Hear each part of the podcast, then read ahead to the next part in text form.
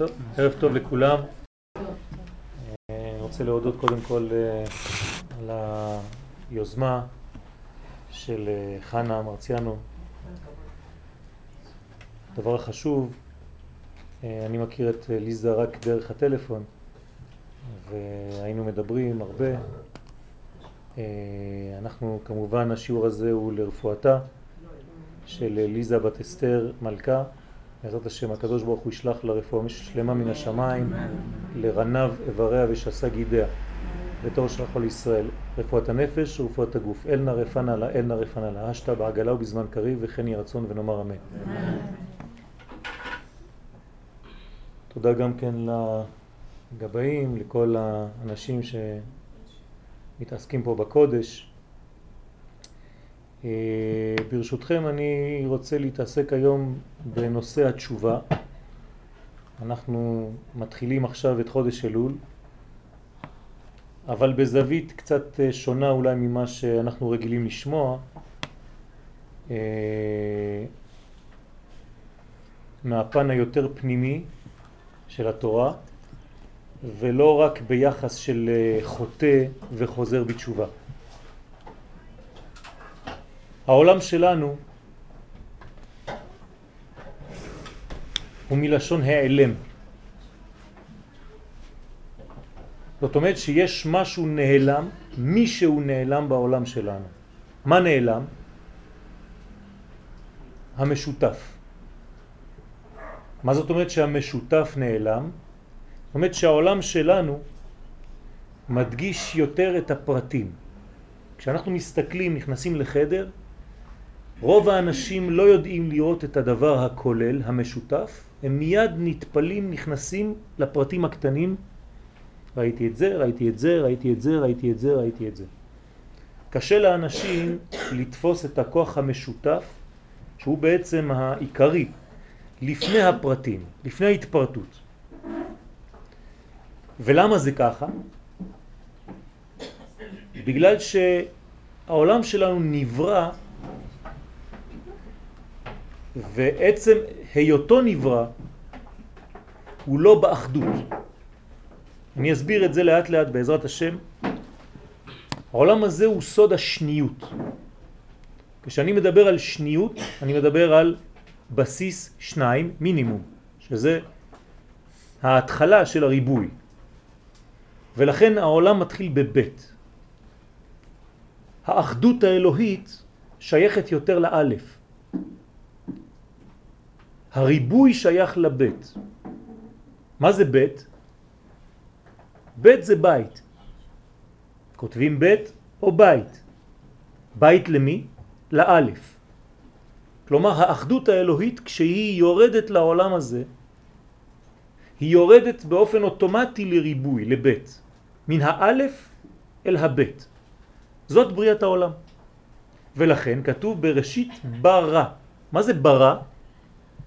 ברא זה שלוש אותיות.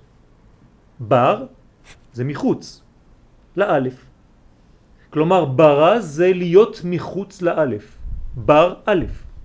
אם אתה מחוץ לאלף, אוטומטית אתה כבר בבית. לכן ירדנו בעצם מהאלף האלוהית, מהאחדות האלוהית, אל הריבוי שהוא מינימום שניים. מה זה נותן לנו? זה נותן לנו שבעולם שלנו האחדות נעלמת, ומה שמתגלה זה עולם הריבוי, עולם הפרטים. ולכן האנשים יכולים לראות בחיים שלהם מיליארדים של פרטים. הכל פרטים, ריבוי. זה גם נותן לנו מימד שלא היה באלף, והוא מימד הזמן. למה אין זמן באלף? כי האלף היא מקורית הסיבה והתוצאה שם דבוקים. ברגע שהסיבה והתוצאה שתיהן דבוקות, אין עניין של זמן. הזמן מופיע רק כשיש שתי נקודות. זאת אומרת, עוד פעם, בבית. אנחנו יורדים מן האלף האלוהית לעולם שלנו שהוא בית. נקודה כאן, נקודה כאן. המרחק בין שתי נקודות זהו מימד הזמן. לכן הזמן קיים רק בבית, בעולם שלנו, והוא לא קיים באלף, בעולם האלוהי כביכול. מה זה אומר? שהאלוה הוא נצחי, הוא למעלה מן הזמן. מה שאין כן העולם שלנו הוא תחת שליטת הזמן. מהי המדידה הקטנה ביותר של הזמן? שנייה. שניים.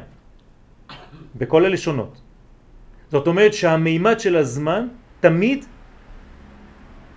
קשור למימד השני. אם אין אחד ושנייה, אין לי זמן. כשיש רק אחד, אחדות מיוחדת, אין זמן. לכן אם אין זמן, אין גם אפשרות להשתנות. לכן אצל הקדוש ברוך הוא אין שינוי, אני השם לא שניתי. אבל בעולם שלנו הכל נתון לשינוי. לכן כנסת ישראל נקראת שושנה, מלשון שינוי.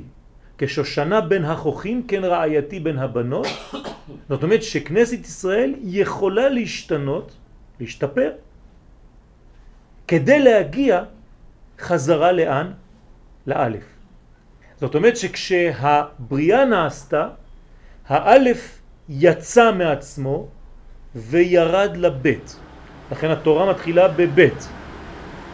אבל כשאנחנו בתוך הבית בעולם שלנו ורוצים להתעלות, מה אנחנו צריכים לגלות בעצם? את האלף שמסתתרת בתוך העולם של הבית. אז בעצם אנחנו חוזרים מן הבית אל האלף, וזה סוד העולם הבא. כלומר, כשהבית חוזרת לאלף, אז אנחנו בעצם הולכים לגילוי האחדות מתוך היותנו בריבוי. יוצא שאדם חכם, אדם עמוק, לא רואה את הפרטים כמו רוב האנשים. הוא יותר מתעסק בדבר הכולל, בדבר המיוחד שמאחד את כל הפרטים שקודם לכל הפרטים, הרבה לפני כל הפרטים. וככל שאנחנו קטנים יותר, אנחנו מתעסקים יותר בפרטים. עד שילד קטן שייכנס לחדר הזה יראה רק דבר אחד וזה מה שיישאר כן, חרוט בזיכרונו. בגלל שיום אחד הוא נכנס לחדר ובגיל 18 הוא יגיד לכם, אמא את זוכרת נכנסתי לחדר היה עת. הוא ראה רק דבר אחד מכל החדר. זאת אומרת, ככל שאנחנו קטנים יותר, אנחנו רואים רק פרטים ונקודות שאין להם קשר בין אחת לשנייה. וככל שאנחנו גדולים יותר, כשהרוחניות שלנו מתגלה יותר, אנחנו מגלים את האחד שקודם לכל הפרטים. וענייננו, נשמה וגוף. אדם קטן יראה גוף, אדם יותר גדול רואה את הפנימיות של כל אדם, ואדם רואה את הנשמה שלו. ולכן הוא לא ישפוט לפי מראה עיניו, אלא לפי התוכן הפנימי שיש לו אצל האדם שעומד מולו עכשיו.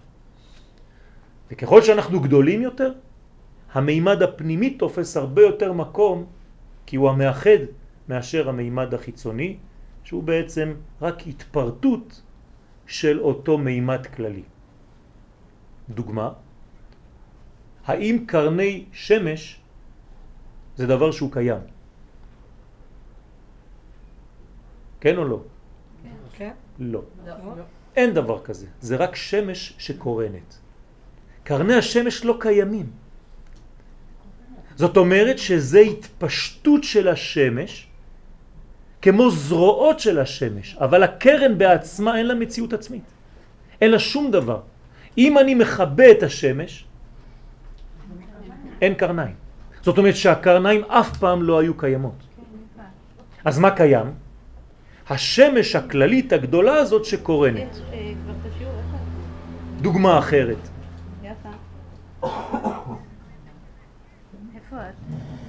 שבת וימות החול. האם ימות החול קיימים?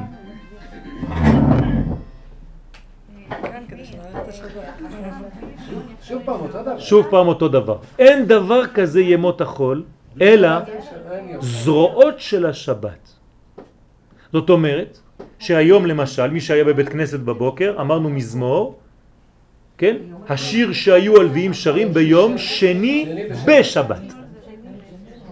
מה זה אומר? שבעצם יום שני אין לו מציאות בפני עצמו בכלל.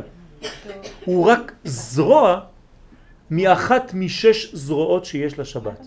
השבת מוציאה מעצמה שש זרועות, כן? וכל זרוע יש לה שם. אחד בשבת, שני בשבת, שלישי בשבת, רביעי בשבת, כמו השמש ממש עם הקרניים. אבל זה לא, לא יום ראשון בשבת, זה יום אחד. אחד בשבת ולא ראשון. לפי זה, שבת זה לא סף שבוע, זה אמצע השבוע, זה מרכז השבוע כי אין דבר אחר בעצם. ולכן אנחנו בעולם של ריבוי חושבים שבעצם יש לנו יום ראשון, יום שני, יום שלישי, יום רביעי, יום חמישי.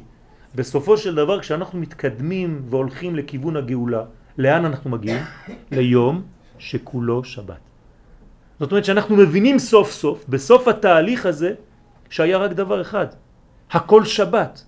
רק בגלל שאנחנו קטנים, בגלל שאנחנו לא מבינים, בגלל שאנחנו בעולם של פרטים, אז בשבילנו הקדוש ברוך הוא ירד מהאלף, שאנחנו לא מסוגלים להבין אותה, אל הבית. ואז כל החיים שלנו זה בית. הכל ריבוי, פרטים. אבל ככל שאנחנו גדלים יותר, אנחנו אמורים לגלות את האלף, כי זה השורש שלנו.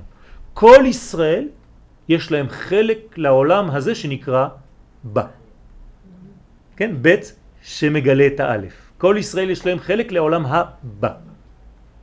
לא לשכוח, עולם הבא זה לא עולם שיבוא בעתיד, כי חכמים יודעים לדבר עברית. אנשים, תשאל אותם מה זה עולם הבא, זה העולם שאחרי. זה לא נכון, לא כתוב עולם שיבוא, כתוב עולם הבא. כלומר, בהווה. בהווה, שבא כל רגע. אז איפה הוא? אז העולם הבא הוא המימד העליון של העולם הזה שהוא המימד התחתון. כלומר, עכשיו, ברגע שאני מדבר איתכם, יש לי עולם הזה, וזה הפרטים שאתם רואים ממני, ויש בי עולם הבא, זה המימד הרוחני הפנימי שיש בי. מי שקטן רואה רק את העולם הזה, אז הוא יסתכל רק על הגוף. מי שקצת יותר פנימי, הוא יראה את העולם הבא שמסתתר בתוך העולם הזה. כלומר, האלף שגנוזה בתוך הבית. הדברים מובנים. בעצם ציירנו כאן משולש.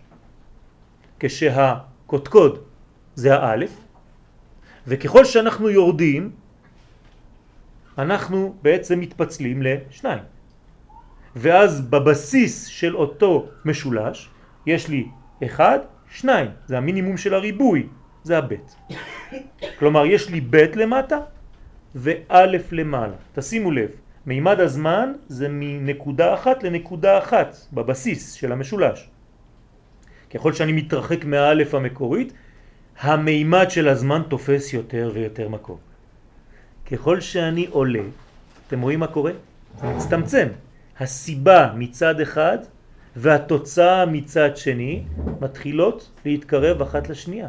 עד שאני עולה לאלף המקורית, באלף המקורית הסיבה והתוצאה נוגעות אחד בשנייה. מה כתוב בנבואה? שלעתיד לבוא, כשנגיע למימד הגדול הזה, אז הרע ויולדת יחדיו. האישה תהיה בהיריון, ובאותו רגע שהיא בהיריון היא גם תלד. היום אנחנו לא מבינים את זה, כי יש לנו תשעה חודשים של זמן, כי אנחנו בעולם של מימד הזמן. ככל שנגדל יותר, מימד הזמן נעלם ומתבטל עד שאנחנו נגיע לעולם שאין בו זמן, כמו העולם הנצחי שהנשמות יושבות ונהנות מזיו השכינה. יש לי שאלה. כן. יש, יש לזה גם חשיבות לזה שפתאום הימים עוברים מאוד מהר, יפה מאוד. שפעם לא היינו כל כך מרגישים מאוד. את זה? התופעה של הרגשת הזמן שמתקצר, זו תופעה שנובעת מזה שאנחנו מתקרבים לאלף. או שהאלף מתחילה לרדת יותר ויותר לעולם שלנו. ריבוי האור האלוהי ממלא את העולם של הבית שאנחנו נמצאים בו, ואז אנחנו מרגישים באופן ממש, ממשי, שהזמן מתקצר. ואז אנחנו עוברים משבת לשבת. כאילו השבוע רץ וכבר לא מרגישים את השבוע, כלומר לאט לאט אנחנו מתקרבים למימד הזה של יום שכולו שבת. אז עדיף כבר לא לנתק את הפלטה. כן.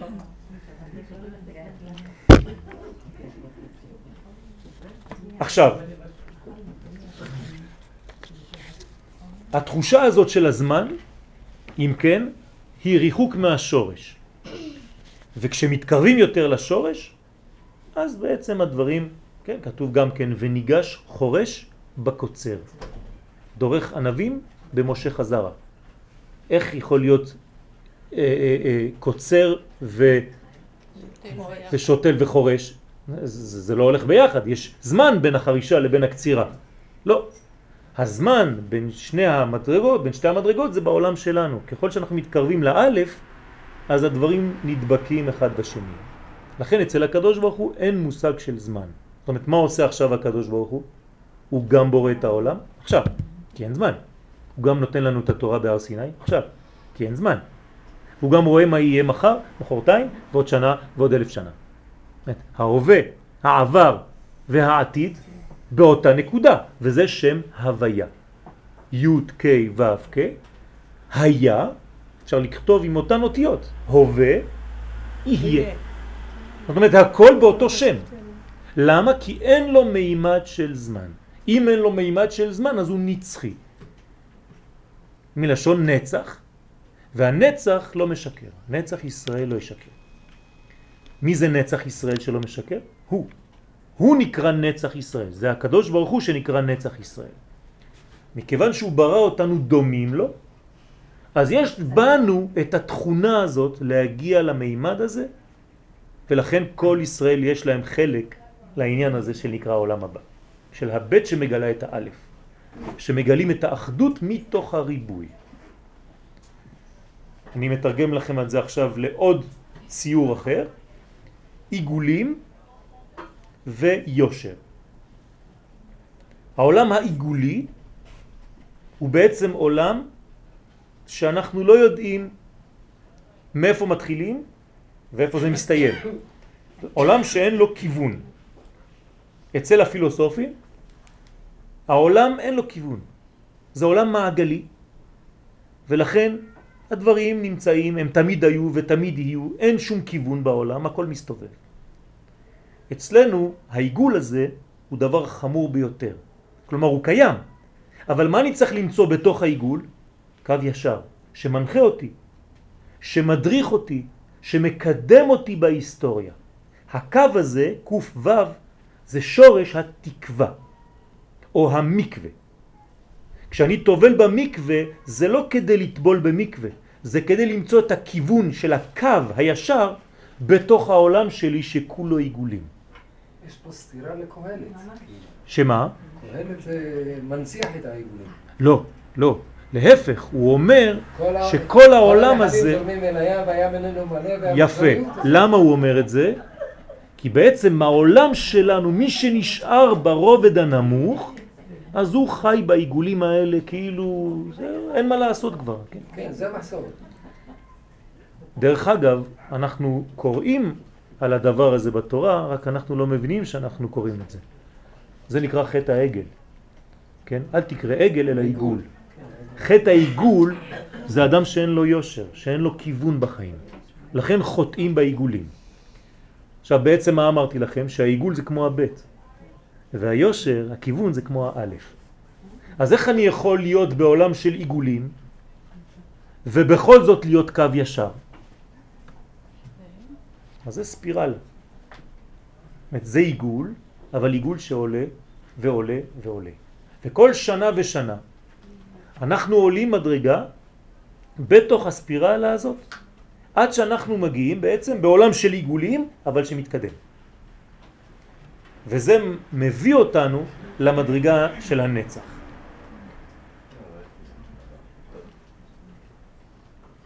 אדם שנשאר בעיגולים, במימד העיגולי, במימד של הריבוי, בלי הכיוון, הוא בעצם אדם שעוד פעם נופל לפרטים ולריבוי ונשאר שם. מה אמרו בני ישראל בחטא העגל? אלה אלוהיך ישראל. כלומר הכל ברבים. איך יצאנו עם אלוה אחד ופתאום אלה אלוהיך ישראל. למה? כי איבדת את הקו ונפלת לעולם של מעגלים ואתה כבר לא יודע, אז מי שולט כאן? הפרטים. אלה אלוהיך ישראל. כמה יש?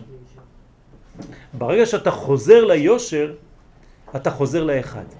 אתה חוזר לאחדות האלוהית, ואז אתה מבין שבעצם יש כיוון אחד, מהלך אחד, שמתוך העולם שלנו, שאנחנו לא בורחים ממנו, כי זה לא יהדות, לברוח מהעולם של הבית, זה, זאת לא התכלית. אנחנו בעולם של בית.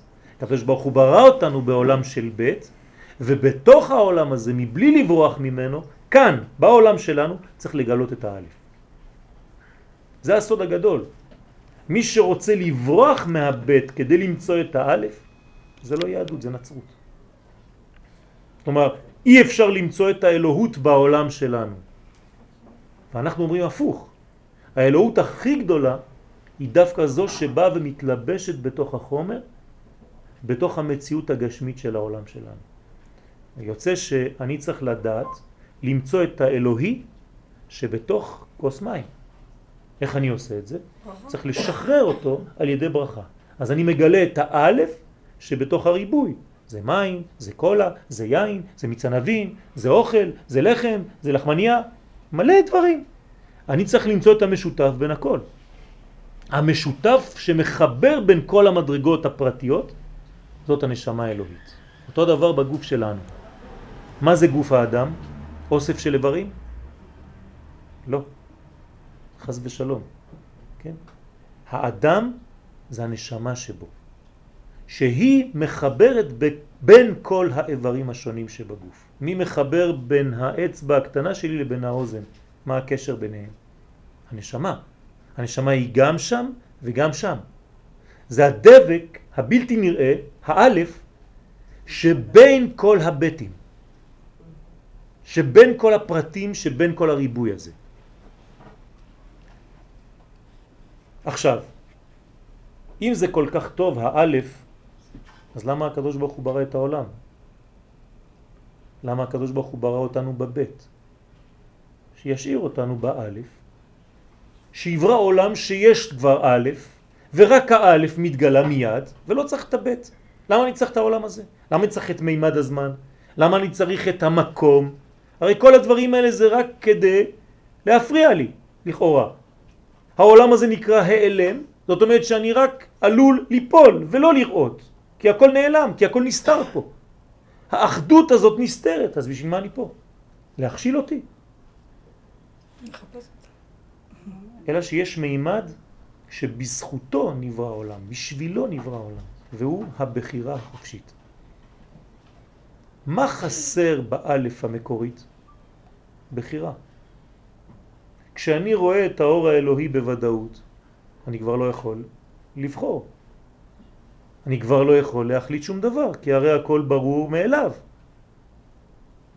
זאת אומרת שכשיש ודאות אלוהית, אין לי בחירה חופשית, כמו שהיה בהר סיני. על זה אומרים חכמים שהקדוש ברוך הוא כפה על, הר ישראל, על עם ישראל את ההר כגיגית. מה זה אומר? זה לא שהוא שם להם את ההר על הראש, כן? זה בשביל ילדים קטנים. אלא הם כל כך ראו את האלוהי, הם כל כך קישרו, גילו את האחדות, שאין להם כבר ברירה, הם חייבים לעשות. אז מה הקדוש ברוך הוא עושה? מסתיר את זה, כדי שתהיה לנו בחירה אמיתית, חופשית, של כל המציאות הרוחנית שלנו והחיפוש הזה, כמו שאמר. תשימו לב מה קרה בהר סיני, אם כבר נגענו שם. וכל העם רואים את הקולות. מה אומר רש"י? רואים את הנשמע ושומעים את הנראה. איך יכול להיות? כי הרי הם עלו לאלף. באלף מה קורה? הכל אחתות. אני יכול לשמוע עם האוזניים, אין שום בעיה, אני יכול לראות עם האוזניים. למה? כי החושים כל כך קרובים אחד עם השני, שאני יכול להשתמש בכל החושים לכל הדברים. אין הבדל. מתי מופיע ההבדל? ככל שאני מתרחק. אבל בהר סיני היה כל כך גילוי גדול, שאני קרוב מאוד, אז כל החושים שלי משמשים להכל. וכל העם רואים את הקולות. זה נס, אבל זה לא אידאל, כי שם התנתקנו, כי שם הוכרחנו, כפה עליהם את ההר כגיגית. זה לא דבר בריא. כשכופים עליי לעשות משהו, אז הדבר הזה אין לו ערך. כשאני עושה את הדבר בשלמות, זה בגלל שבחרתי לעשות את הדבר הזה. לאן אני רוצה להגיע? הריחוק מהנקודה ההתחלתית, מהאלף המקורית, נותנת לאדם רק ראייה לא נכונה של המציאות. האדם שלא לומד, שלא קונה לעצמו דעת, איך אומרים חז"ל, דעת קנית, מה חסרת? אבל אם דעת חסרת, מה קנית?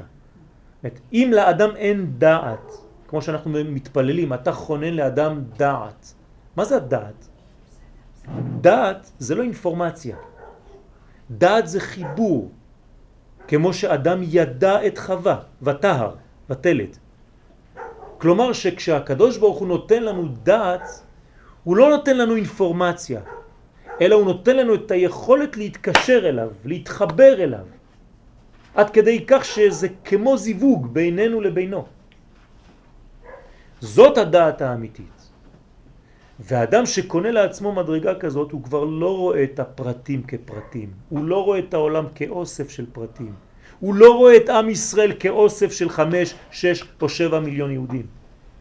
הוא רואה את עם ישראל במימד הפנימי שלו, של כנסת ישראל, של עם ישראל, של האומה הישראלית. שגם אחד. שלא גם, רק הוא אחד. כל השאר זה פרטים. כלומר, מה ההבדל בינינו פרטים לבין אומת ישראל, לבין עם ישראל?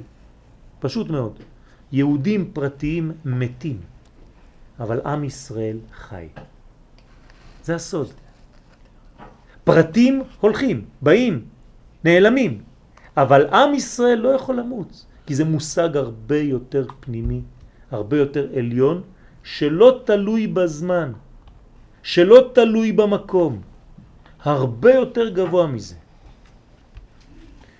לכן הקרבה נותנת את הראייה הכוללת, ואדם שקונה לעצמו ראייה כוללת הוא אדם חכם. אדם שנכנס ללימוד תורה, ולפני שהוא נכנס לפרטים הקטנים של הלימוד, הוא רואה את כללות הלימוד, הוא רואה את הנושא הכללי, הוא יודע להוציא את הנושא הכללי מתוך כל הפרטים שיש, זה אדם חכם.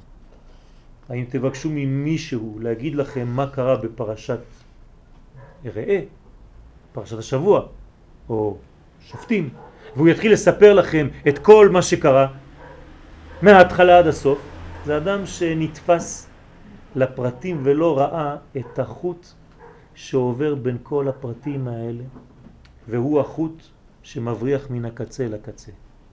כלומר הנשמה של כל הפרשה. בשביל זה צריך חוכמה גדולה. חכמים ייזהרו בדבריכם. מה זאת אומרת? תכניסו בדבריכם זוהר. מי שלא מכניס זוהר בדבריו, הוא נשאר רק ברובד החיצוני והפרטי, גם של החיים וגם של הלימוד. וזה דבר מסוכן, כי הוא בעצם עושה מאיתנו אנשים קטנים. ואנחנו בדור שמסוגל לאט לאט על ידי לימוד, על ידי בניין, לדעת לראות את הדברים היותר גדולים, את ההיסטוריה של עם ישראל ביותר רחב, ביותר גדול, ולקנות את העניינים האלה. לכן, העולם הזה, אני מסכם, הוא הסתר גדול מאוד, העלם של האחדות האלוהית. ולכן הוא נקרא עולם. כי הוא נעלם בו. לא רואים אותו, לא רואים את האחד, רואים רק את הריבוי. אדם שלא מבין את זה, הוא יוצא, הוא עוזב. כלומר, מה קורה לאדם שלא רואה את הכללות? מי תופס אצלו את העיקר? הפרטיות שלו. אדם כזה מכונה בשם חז"ל בשם רשע. מה זה הרשע? זה אדם שהוציא את עצמו מן הכלל. כמו שאנחנו אומרים בהגדה של פסח, לפי שהוציא את עצמו מן הכלל, כפר בעיקר. ולכן רשע זה ראשי תיבות, רצון של עצמו. זה הרשע. הוא חושב רק על עצמו, הוא לא רואה את הכללי. הוא לא רואה, כן, זה האגואיזם. הוא לא רואה את הכולל, הוא רואה רק את האינטרס שלו, וכל פעם שהוא לוחץ יד למישהו, כן, הוא בפנים כבר עושה חשבונות מה הוא יביא לי. אדם כזה הוא כבר בגדר של רשע חס ושלום. להפך, הצדיק, מה הוא עושה? נקרא יסוד של העולם. זאת אומרת שהוא מחבר את כל המדרגות. הוא תופר בין המדרגות השמימיות והארציות. כן? תופר מלשון פורט, כן? בן פורט יוסף. אותו דבר, יוסף הוא צדיק, יוסף הצדיק הוא מחבר בין כל המדרגות, מחבר בין האחים, מחבר בין האבא לבין האחים, מחבר בין הקדוש ברוך הוא לבין כנסת ישראל, מחבר, מחבר, מחבר, הוא המשביר, הוא נותן אוכל לכל מצרים, כלומר האדם שהוא דבק, זה צדיק. הרשע הוא מתנתק והצדיק הוא מתחבר. בספירות הקדושות, אני יודע שקצת למדתם עניינים פנימיים, הספירה של היסוד, הניקוד שלה בהוויה, זה שורוק. זאת אומרת קשר, אותיות קשר. אז הכל קשר אצל הצדיק. אצל הרשע, חז ושלום, הכל נקרא אלמא דפירודה, עולם הפירוד. הוא לא יודע לחבר בין דברים, אתה מדבר איתו על נושא, אחרי זה אתה רוצה לעשות לו גזרה שווה או השוואה לנושא אחר, הוא לא רואה את הקשר ביניהם. זה פרט, וזה עוד פרט, וזה עוד פרט, ויש מיליארדים כאלה. ואף פעם הוא לא ידע את המכנה המשותף שבין כל הפרטים. את זה הצדיק מגלה. זה הכוח של הצדיק. ולכן, אני מגיע עכשיו קצת לנושא של החטא. מה זה חטא? חטא זו החטאה. אדם שלא הבין והחטיא את המטרה. כלומר, מהי המטרה בעולם של הבית שאנחנו נמצאים בו, של הריבוי? למצוא חזרה את האלף. אבל אם האדם הלך לאיבוד בתוך הבית, בתוך הבית הגדול הזה שנקרא עולם, אז מה קורה? הוא סטה מדרכו, הוא חטא, הוא החטיא את מטרתו. אז זה נקרא אדם שחוטא. אדם שחוטא בעצם הוא גם אדם שסטה. כן, בעברית כשאני רוצה לומר שמישהו רוקד, אז אני קורא לו רקדן. כשמישהו שוחה אני קורא לו שחיין. כשמישהו סוטה אני קורא לו שטן. זאת אומרת שהשטן זה לא מלאך חיצוני, זאת הסתייה של כל אחד ואחד מאיתנו מהמקור האמיתי שבו הוא אמור להיות. כלומר, הסתייה של האדם ממקורו, הסתייה של האדם מזהותו, אדם שלא קשור למה שהוא באמת, הוא האדם החוטא, הוא האדם הסוטה. וזה בדיוק הדבר שממנו באמת צריך לדאוג ולחשוש. האם הגעת למדרגה שלך? כמו שהיה אומר רבי זושה, אני פוחד שיום אחד ישאלו אותי האם היית זושה, או למה לא הגעת למדרגה של זושה, כי אתה זושה. זאת אומרת שכל אחד צריך לדאוג לעצמו. אני צריך לדאוג שיגידו לי האם השלמת את היואל שאתה צריך להשלים. כי באת לעולם הזה כדי להיות י' ו' א' ל'. ואם לא היית, או התחפשת למישהו אחר, או היית בחיקוי של עם אחר, של זהות אחרת, אתה פשוט יצאת מהפסים. זאת סטייה, זאת החטאה של הדרך המקורית והאמיתית של עם ישראל. אז איך בן אדם יודע את זה? כאילו... אז זה הלימוד. הלימוד מקנה לאדם את הדעת, והדעת מחזיר אותנו לפסים הנכונים, לתלם הנכון, שאנחנו שייכים לו. ואז האדם מאושר יותר, כי הוא מאשר את האלוהים. ואז הוא מתחיל, האושר מתחיל לזרום בו. יש לי שאלה. כן. השטן והסוטה זה, זה סין וזה סמך, נכון, למה זה לא. כי בעברית זה אותיות מתחלפות, הסין והסמך אותיות מתחלפות. יש כללים בדקדוק, כן, כמו העין והאלף, גם כן אותיות מתחלפות. זה אותיות וי ואותיות כאלה, אבל זה לא, זה לא ממש מתחלף. כן, כן, כן, כן, אותיות מתחלפות. ב- ב- ב- בכללי הדקדוק, הסין והסמך, בושם ובושם, תראי כתוב גם כן בסין וגם כן בסמך. ויש מרבותינו שכותבים את זה בסמך, ויש מרבותינו שכותבים את זה בסין. זאת אומרת שצריך לדעת מתי האחד מופיע ומתי השני, ושניהם הולכים לאותו כיוון, כן? שטו העם, סטו העם, או סטו בסמך או סטו בסין. עכשיו,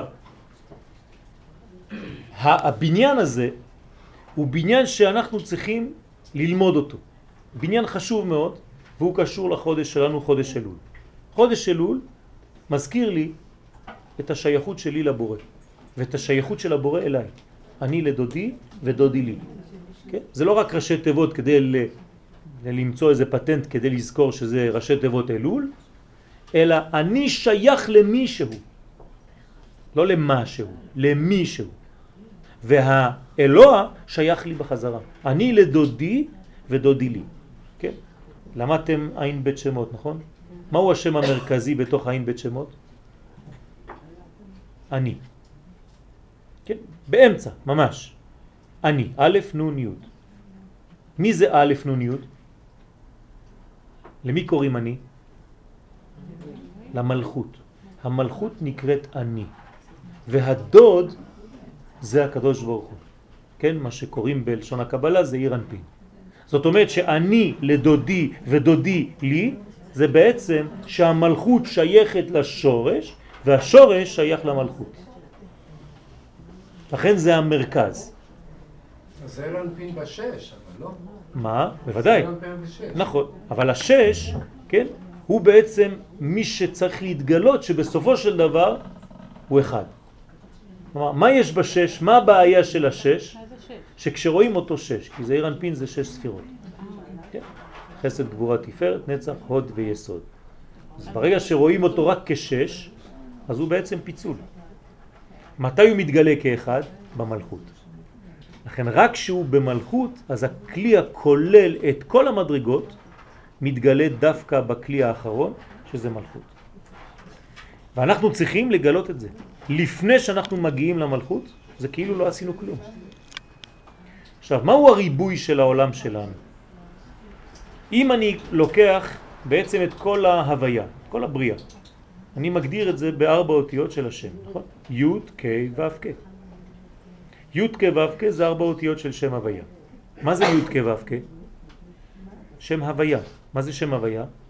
שם של הקדוש ברוך הוא. לא, זה לא שם של הקדוש ברוך הוא, הקדוש ברוך הוא אין לו שם. כלל הזמן. זה פשוט ההוויה, זה החיים. שם של החיים, שם של ההוויה, להיות. מה זאת אומרת שם הוויה? זאת אומרת שכל מה שאני אמצא בעולם שלי חייב להיות בתוך השם הזה. לכן יש ארבע אותיות. ארבע אותיות של שם הוויה, י' כ' ו' כ', זה בעצם כל המציאות של כל המימדים, של כל הכיוונים, כן? צפון, דרום, מזרח, מערב, ארבעה. דומם, צומח, חי, מדבר, ארבעה. ותלכו עד איפה שלא תרצו, תמיד כל העולם הזה בנוי מארבעה חלקים. אבל יש ארבע אותיות. האות הראשונה היא היוד המקורית. האות האחרונה היא הה, הכוללת. כלומר היוד המקורית זה עדיין נקודה. נקודה זה פוטנציאל. עם הנקודה הזאת אני יכול לעשות הכל. מנקודה אפשר לסרטט כל הצורות שאנחנו רוצים. אבל בסופו של דבר צריך להגיע לכלי שהוא נקרא מלכות, נכון? ההא האחרונה. אומרים חכמים שהשם הזה יכולים לחלק אותו לשני חלקים והוא מתחלק לשני חלקים. שלוש אותיות ראשונות, י' כ' ו', יקו, והאות האחרונה ה' לבד. מה זה אומר? שבעצם כל הפוטנציאל זה השלוש אותיות ראשונות של השם, והגילוי זה רק באות האחרונה. אם האות האחרונה הזאת מתנתקת משלוש האותיות הראשונות, יש לנו בעיה. זאת אומרת שיש לנו אור בלי כלים, או כלי בלי אור. ולכן האות ה' הסתלקה לה, ואנחנו מבקשים שהיא תחזור. אז אומרים לה תשוב ה', תשוב ה', תשובה. תשובה זה בקשה מהה' האחרונה לחזור ולהיות מחוברת לשלוש אותיות ראשונות כדי לבנות את המילה תשובה. כלומר, אומר הזוהר הקדוש, מה זה תשובה? זה לא להפריד בין הפוטנציאל לבין הגילוי שלו. אלא לחבר את הכל שהכל יהיה אחד. ביום ההוא יהיה השם אחד ושמו אחד. אני מתרגם את זה למציאות שלי, שלנו. אדם שיש לו הרבה פוטנציאל, הרבה כוחות, אבל הוא לא יודע להוריד אותם למציאות הגשמית שלו, כלומר לאות האחרונה, לה, למלכות. זה אדם שהוא בעצם חי באוויר, חי בדמיונות, חי בשמיים, והתורה אומרת לנו לא בשמיים היא, כי קרוב אליך הדבר מאוד בפיך ובלבבך לעשותו. זאת אומרת שכל הרוחניות שאנחנו לומדים אותה, זאת לא רוחניות שהיא צריכה להישאר ברובד של לימוד שמימי, אינטלקטואלי, רוחני, וירטואלי. אם אני לא מיישם את הדברים האלה בחיים שלי, אז הדברים שלי אין, אין, אין להם שום מציאות בכלל. לכן צריך כל הזמן לדאוג לחבר את הפוטנציאל הגדול הזה שיש לנו עם מציאות אמיתית של דבק, עם העולם הגשמי שלנו. וזה הסוד של התשובה. התשובה היא בעצם לחבר מחזרה, כן, את האותיות של הפוטנציאל, את הזהות הפנימית שלי, עם המציאות החיה שלי במציאות האמיתית כאן. וכל עוד ולא עשיתי את זה, אין לתשובה שום משמעות. חטא ותשובה. חטא ותשובה. מי שחוטא צריך לחזור. זה לא כל כך פשוט. גם מי שלא חוטא חוזר כל הזמן. אתן לכם דוגמה. האם הקדוש ברוך הוא עושה תשובה? מבהיל, נכון? לשאול שאלה כזאת, כן? ולמרות זאת, זה מה שאומרים לנו חכמים, וזה מה שהתורה בעצמה אומרת. הקדוש ברוך הוא עושה תשובה. מהי התשובה של הקדוש ברוך הוא? מה הוא חוטא? במה הקדוש ברוך הוא חטא? אומרים לנו חכמי הסוד, ברגע שהקדוש ברוך הוא אין סוף ברוך הוא ברא את העולם, הוא בעצם יצא מהאחדות שלו, מהאלף אל הבית. התשובה שלו זה להחזיר את האלף לתוך הבית, זאת אומרת לרדת חזרה לעולם שהוא ברא. כי אמרנו שהעולם הזה הוא אסתר, אסתר זה חושך, זה העלם.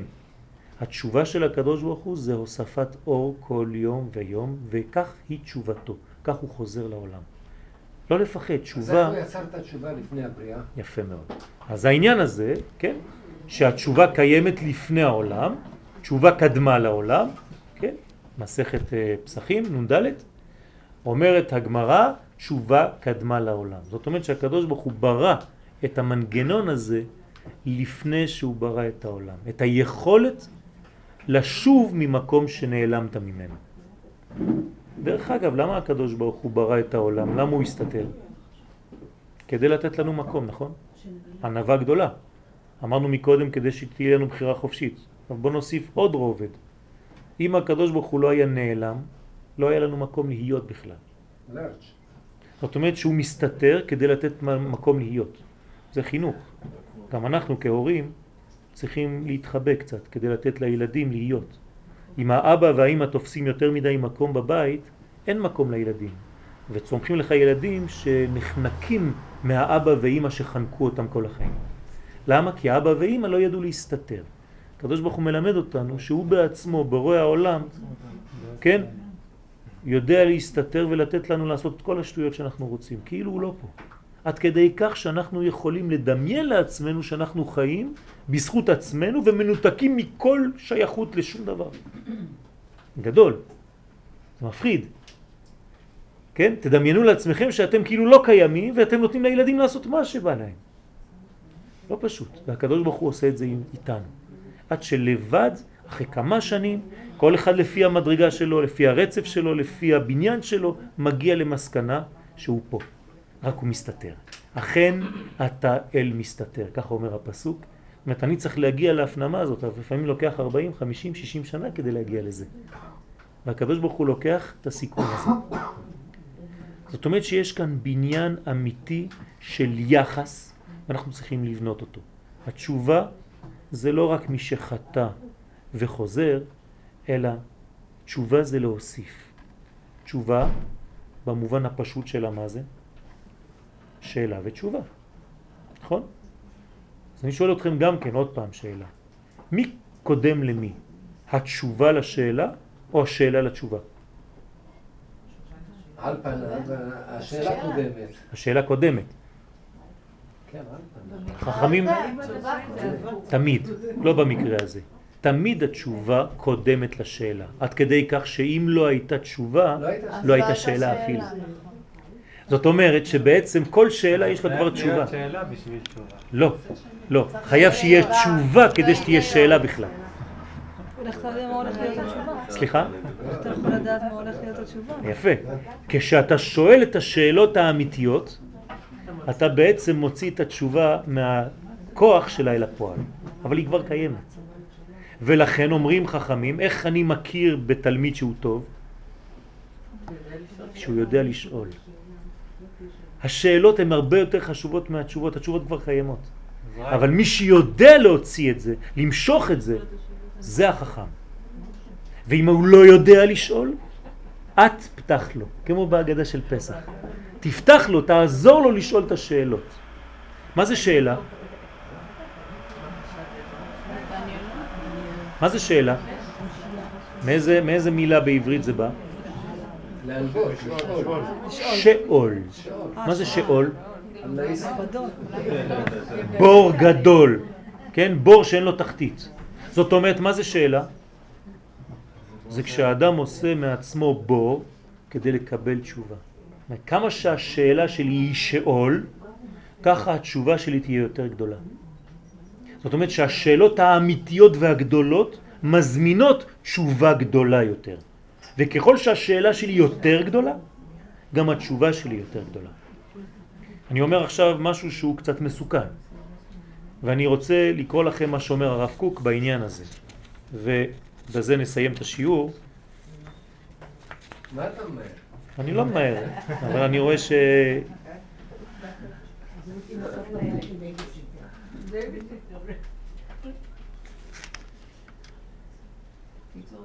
ממשיכים לסליחות ישר. כן, ממשיכים לסליחות.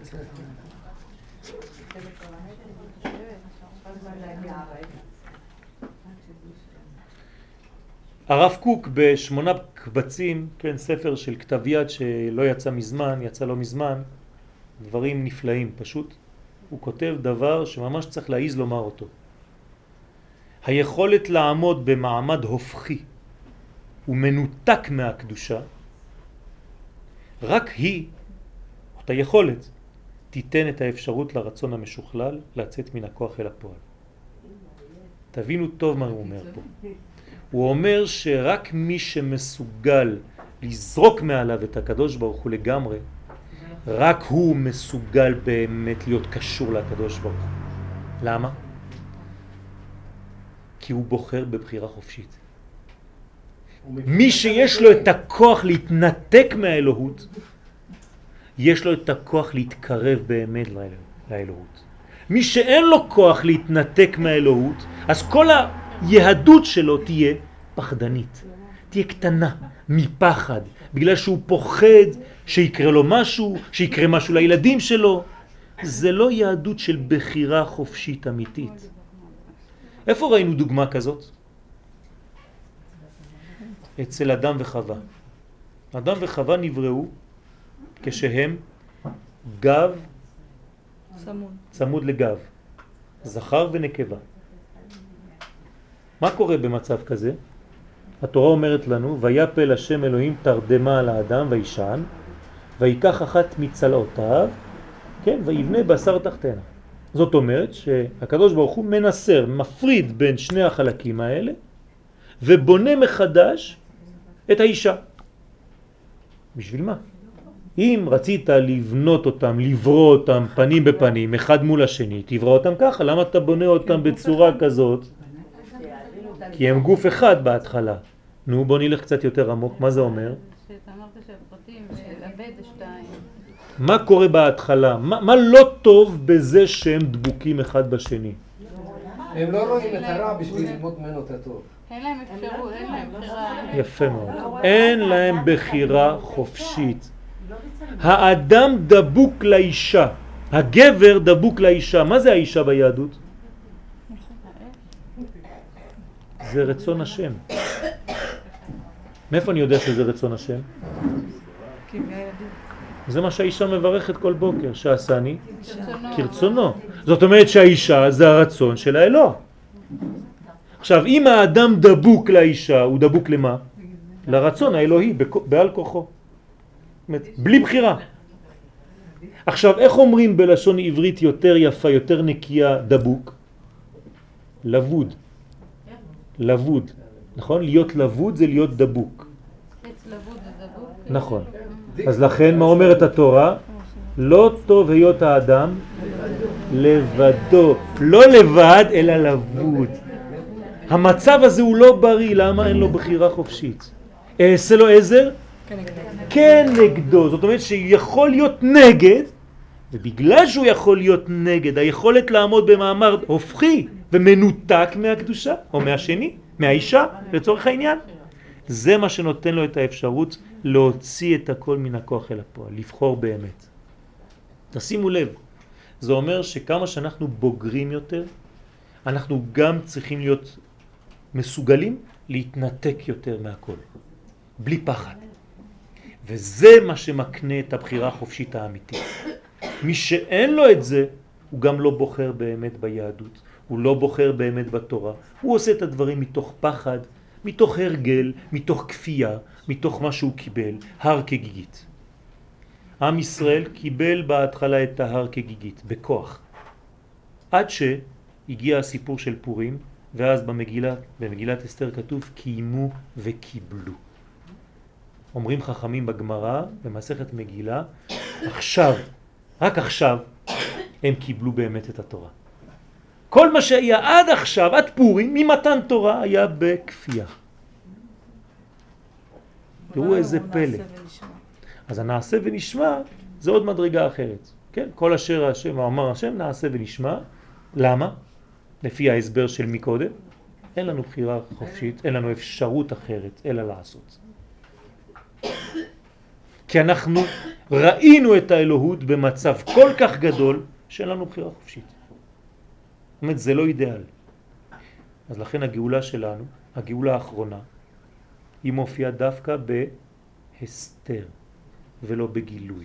והרבה אנשים שואלים, איך זה שלא רואים? למה כולם אומרים לנו שאנחנו כל כך קרובים לגאולה ואנחנו רואים רק בלגן בחוץ? למה רואים חושך? למה לא רואים את האור? הרי אנחנו מתקרבים לאור.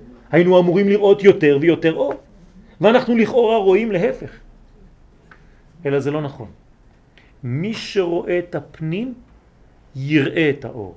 מי שיראה רק את החוץ יראה את החושך. והדור שלנו, הקרוב מאוד לגאולה, כתוב שאור וחושך משמשים בערבוביה. זאת אומרת שצריך להיות מאוד מאוד חכם כדי לראות את הפנים של הדור הזה ולא את החיצוניות שלו. והרבה אנשים נופלים לרובד החיצוני ועוזבים את הפנימי. ויש אנשים שיודעים לראות את הפנימי. תיקוני זוהר אומר, דרה בתרה, הדור האחרון, יהיה טוב מבפנים ומלוכלך ולא יפה מבחוץ. כן? צבר. מבפנים טובים, מבחוץ עוקצניים. זאת אומרת שהדור שלנו בדיוק כזה. ולכן מי שמסתכל רק בקנקן, בחיצוניות, הוא נופל לדיכאון. ומי שיודע להסתכל בתוכן, הוא אוהב את עם ישראל, ולא מזלזל בפנימיות הזאת.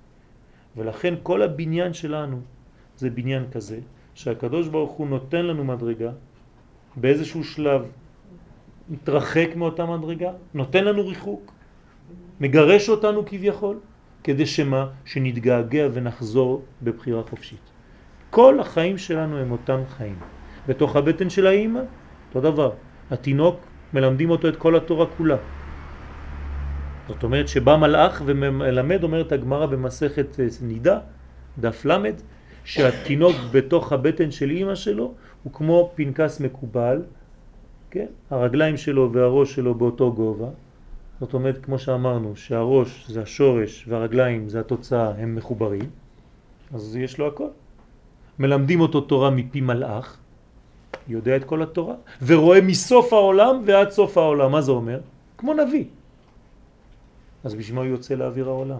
וכשיוצא לאוויר העולם בא מלאך וסותרו. אז בשביל מה? מה זה סותרו? לא נותן לו סתירה. סתירה זאת אומרת הפך. הפך. מסתיר, מסתיר לו. מסתיר לו. ועושה לו את ההפוך ממה שהוא כבר חווה. בשביל מה? כדי שהוא יתחיל הכל מההתחלה בבחירה חופשית. עד עכשיו הכל היה בנתינה הכרחית, בכפייה, זה לא בריא. זה תינוק בתוך הבטן, זה עדיין לא תינוק חי. כשהוא יוצא הוא מתחיל להיות בוגר, איך יודעים שהוא בוגר? מנתקים אותו. אתם רואים? היכולת לעמוד במעמד, הופכי ומנותק, זה מה שנותן לך כוח להחליט בחיים. אז לא לפחד אם יש רגעים בחיים שאנחנו מרגישים לבד, כאילו שהתנתקו מאיתנו, זה ניתוק לצורך הערת הגעגועים אצלנו, כדי שנחזור בבחירה אמיתית וחופשית. יש לי שאלה. כן. אנחנו בתוך הבית שואפים, השאיפה, למצוא את האלף, נכון. אבל בעצם בסוף אנחנו נמצא את הגימל. מה שאתה אומר זה, זה דבר חשוב מאוד. זה מה שאומרים בזוגיות. אתם יודעים ששואלים תמיד זוגות שהולכים להתחתן, איך אתה אוהב את אשתך או את האישה ש- שלך ל- לעתיד? מצוינה. האם אה, הוא? הוא והיא זה אחד או שתיים? נהפכים לאחד. הם נהפכים לאחד. זה לא נכון. אם הם נהפכים לאחד זאת אומרת שמישהו מת. נכון? אחד אכל את השני. אחד שם נעלם. זה סכנה. כשהזוג הופך להיות אחד, מישהו ביניהם שם מת. או הוא או היא, תלוי, במי שיש לו יותר כוח. האם אתה אומר שהם שניים? אז הם לא התחתנו. הוא לבד והיא לבד, הם שניים. אלא שאומרים לנו חכמים, הוא והיא הם שלושה. זאת אומרת שיש שכינה ביניהם. מה זה שכינה ביניהם? הדבק, האלף. הם בבית. השכינה ביניהם זה הכוח המרכזי שהוא הדבק, המתח של האהבה בינו לבינה. מי שאין לו שכינה ביניהם, תשימו לב מה אומרים חכמים, ביניהם, לא בו ולא בה. אנשים לא שמים לב, הכל מדויק בדברי רבותינו. איש ואישה שזכו, שכינה ביניהם, לא כתוב שכינה בהם. ביניהם במתח שבין שניהם. זאת אומרת, ברווח שבין שניהם, זאת אומרת באלף, שכבני אדם אנחנו לא יכולים להשיג אותה, אבל היא כאן. אם אתה יודע שיש לך א' בינך לבינה, זה הכוח, ולכן הם בעצם הכוח השלישי והמשולש. וזה הכוח אם יוציאו באמת. את השכינה, אז יישאר האש. נכון, כן, אש אוכלתן. כן, אבל יש משהו שמפריע לי, אז כן. בקטע הזה בזוגיות. אז איך אתה מסביר שיש זוגות שאין א' ביניהם ואין שכינה ביניהם? מאיפה את יודעת? יש כאלה שאתה... מאיפה את כאילו יודעת? מה מחוברים למה? קודם כל הקדוש ברוך הוא, נגיד... מאיפה את יודעת? אני מכירה אנשים כאלה, למשל. את לא, את לא מכירה, את רואה את הפן החיצוני שלהם. אני יכול להראות לך הרבה אנשים שיראו לך כחילונים גמורים, והם הרבה יותר מקושרים מאנשים שנראים לך דתיים אה, אין יותר. מאיפה את יודעת? השאלה התכוונה, ל- אני לא יודעת אם התכוונה למה שאתה אומר לה עכשיו כרגע. אני לא יודע, אני, אני לא יודע לשפוט, אני לא יודע לשפוט בן לא אדם. לא. היא שאלה איך זה יכול להיות שאני רואה זוגות שאין שכינה ביניהם. אז שאלתי אותם איפה את יודעת. כן, שהדת מבחינת אבל יכול להיות לא דתיים. ודאי, לא, יכול לא להיות, אבל. אני לא יודע, אני לא יכול לשפוט. יכול להיות. אבל הם בעצמם. הם ביניהם מחוברים, הם לא. היא אומרת איך זה יכול להיות שהם מצליחים, זאת השאלה, נכון? איך זוגיות שלהם מצליחה למרות שאין שכינה ביניהם. אני לא יודע. אני לא יודע לומר שאין שכינה ביניהם. זה מה שאני אני עונה לה. כן. אני לא יודע להגיד. אמונה או משהו, אז את מרגישה... לא, אולי לא לא מבינה, אמונה. תחילה זה מה לא קשור. את רוצה לראות משהו מוחשי. את יכולה לראות את יכולה לראות שכינה במוחשיות? לא, בטח שלא. אז יש ביניהם שכינה. מה זה שכינה? בוא, נלך קצת יותר עמוק. מה זה שכינה? מה זה שכינה? אתם יודעים, יש לנו מזל, אנחנו מדברים עברית. אז, אז תחשבו על המילים, פשוט מאוד, זה שכן, זה שכנות. שכינה זה שכנות של הבורא בינינו. עכשיו, מתי השכנות הזאת נעשית? זה לא מופיע ככה. מה? שכינה במילון זה לא שכינה. נכון, כשכתבו את המילון, כן, אז לא, לא היה עדיין. רוח הקודש, רוח מה? האלוהים. בוודאי, אבל זה, זה מילון שנכתב על ידי אנשים, אני נותן לך פירוש על ידי חז"ל, לא במילון, כן? שכינה זה שכנות אלוהית אל האדם, כן? נו, מה אמרתי? משהו. אוקיי. לא, לא, כן. השכינה. לא, לא. כן? זאת אומרת שיש שכנות בין הרובד שאנחנו לא רואים אותו, אבל הוא קיים, לבינינו כאן בעולם הזה. זאת השכנות. זאת אומרת, זאת קרבה שהיא בינו לביני, בינה לביני. עכשיו, הדבר הזה, איך הוא מופיע? מתי הוא מופיע? מתי מופיע שכינה? מה, אני יכול למדוד את זה בכלים? לא. השכינה קיימת, אבל מי מזמין אותה? לכן אמרתי, אני לא יודע לעשות את החשבון הזה, למי יש שכינה ביניהם ולמי אין. יש אנשים שאולי עושים משהו, אני אגיד לך בדבר פשוט, גבר שאוהב את אשתו ואישה שאוהבת את בעלה, זה ואהבת לרעך כמוך, זה המצווה הכי גדולה בתורה, לכן שכינה ביניהם. אפילו שהם נראים לך כחילונים גמורים, זה לא קשור. זה לא קשור בכלל. אז השכינה היא הרבה יותר עמוקה מזה. ולהפך, אני הולך לפעמים לשיעורים של זוגיות, בעולם דתי, ומה מלמדים שם? שהזוגיות זה עסק בין שני שותפים. תעשה לקחת, תוריד את הזבל, תוציא את הזבל כדי שתהיה שמחה, תיכנס, תעשה חיוך, אבל זה הכל פלסטיק, זה חיצוני. אולי זה לא אהבה. אולי אין אהבה, פוחדים מלומר את המילה, אהבה. תעשה שותפות, תתנהג יפה, היא תתנהג יפה, תוריד קצת מהווליום שלך, גם היא תוריד, תעשו שותפות ותחיו ביחד. זאת אהבה? זאת לא אהבה? זה מין הסכם שלום, הפסקת אש. כן, זאת הפסקת אש, זה לא שלום. לכן השכינה היא הרבה יותר עמוקה ממה מה שאנחנו זאת חושבים. אהבה? כן? אהבה זה הזדהות ונתינה. אהבה זה כשאני נותן. ב- בספירות אהבה זה חסד. כן? בספירות הקדושות חסד נקרא אהבה. כשאני לא חושב כמה אני אקבל, אלא מה אני נותן לו כדי להשלים אותו. עוד יותר, שיהיה עוד יותר שלם. והוא חושב לי, עליי, וכל אחד חושב על השני. אני אספר לכם סיפור, ללא תמורה? כן, ללא תמורה. כן? למרות שאנחנו בני אדם, וקשה מאוד, אני אספר לכם סיפור. יום אחד נכנס אה, אדם בחלום, כן? חלם חלום, והוא חולם שהוא מזדקן, מזדקן, מזדקן, מזדקן ומת. בחלום שלו. ואז אה, אומרים לו, טוב, אנחנו ניקח אותך עכשיו אה, לגיהנום. אז הוא אומר, למה? הוא אומר, אנחנו צריכים להראות לך מה הולך שם. אז הוא נכנס לגיהנום, הוא רואה, רואה צלחת של מרק ענקית, ואנשים רזים שאין להם מרפקים. הכל תקוע להם ככה, ויש להם כפות, מכניסים את הכפות לתוך הצלחת, מנסים לאכול, אבל בגלל שהם לא יכולים לקרב, אז המרק נופל, והם ככה סובלים, וכן מתים לאט לאט. אז הוא הולך, אומר, אני לא רוצה לראות דבר כזה, קחו אותי לגן, לגן עדן. נכנס לגן עדן, רואה אותם אנשים. אותו דבר, תקועים כל אחד. כולם שמנים, בריאים, מחייכים, מה ההבדל? כל אחד נותן לשני. זה הסוד של הגיהנום או הגן עדן. כן, עוד פעם אנחנו חוזרים לרשע או לצדיק. כשאני חושב, תדמיינו לעצמכם שכל היהודים שבעולם חושבים על כל אחד.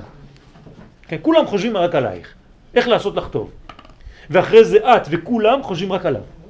וכולם והוא חושבים רק עליו. כן, כולנו היינו מאושרים. הבעיה זה שכל אחד נפרד, וזאת הבעיה שלנו. אז עוד פעם, כל השיעור היה כאן רק לגלות את העניין הזה של התשובה. התשובה זה הדבק, כן, האלף, לחזור לשלמות הזאת, השוב ה', כדי לחזור לשלמות, לראות את התמונה הכוללת של החיים שלנו ולא לראות רק פרטים. כי מי שרואה פרטים הוא נכנס לדיכאון, חבל על הזמן. זה כמו לראות חדשות. זה פרטים, כי אתה רואה רק פרט של עכשיו, כן? מי שלא רואה את כל ההיסטוריה, איפה היינו לפני 60 שנה בשואה, אז הוא לא יכול לראות את האושר. הוא יראה רק את החדשות של היום ויהיה לו חושך בעיניים, כי הוא רואה פרט. תסתכלו ברחב יותר ואתם תשמחו. וכל החיים שלנו זה לראות את הגודל. כמו דאגות עם הילדים כל יום, כל יום, כל יום, כל יום, כל יום. אתה משתולל. אבל תראה מה יצא לך. ילדים ברוך השם, ועוד מעט, עוד נכדים, ועוד ילדים. ו... זאת אומרת, כשאתה רואה את התמונה הכוללת, הדאגות היומיומיות והפרטיות הקטניות, הקטנות האלה, כן, מאבדות, נותנות את המקום לגדול, לתמונה הכוללת. והכל בפרופורציה. ולכן התמונה צריכה להיות תמונה אמיתית. ומי שרואה את הכולל, הוא בעצם יותר קרוב לאלוה. זאת התשובה האמיתית. לחזור לכלל ישראל, לחזור למציאות הכללית שלנו כאומה, ולא לראות את עצמנו כיהודים נפרדים אחד מהשני, כל אחד עושה את המצוות שהוא יכול לעשות, ולהשיג את הגן העדן הפרטי שלו. אין דבר כזה. כל הבניין הוא בניין לאומי גדול, ואנחנו צריכים לחשוב כעם, לעשות סוויץ', יצאנו מהגלות, שם חשבנו כפרטים, כאן אנחנו צריכים לחשוב כעם. וכעם יצאנו ממצרים, כעם בלבד קיבלנו את התורה, כעם חזרנו לארצנו, וכעם נקבל את המשיח. תודה רבה.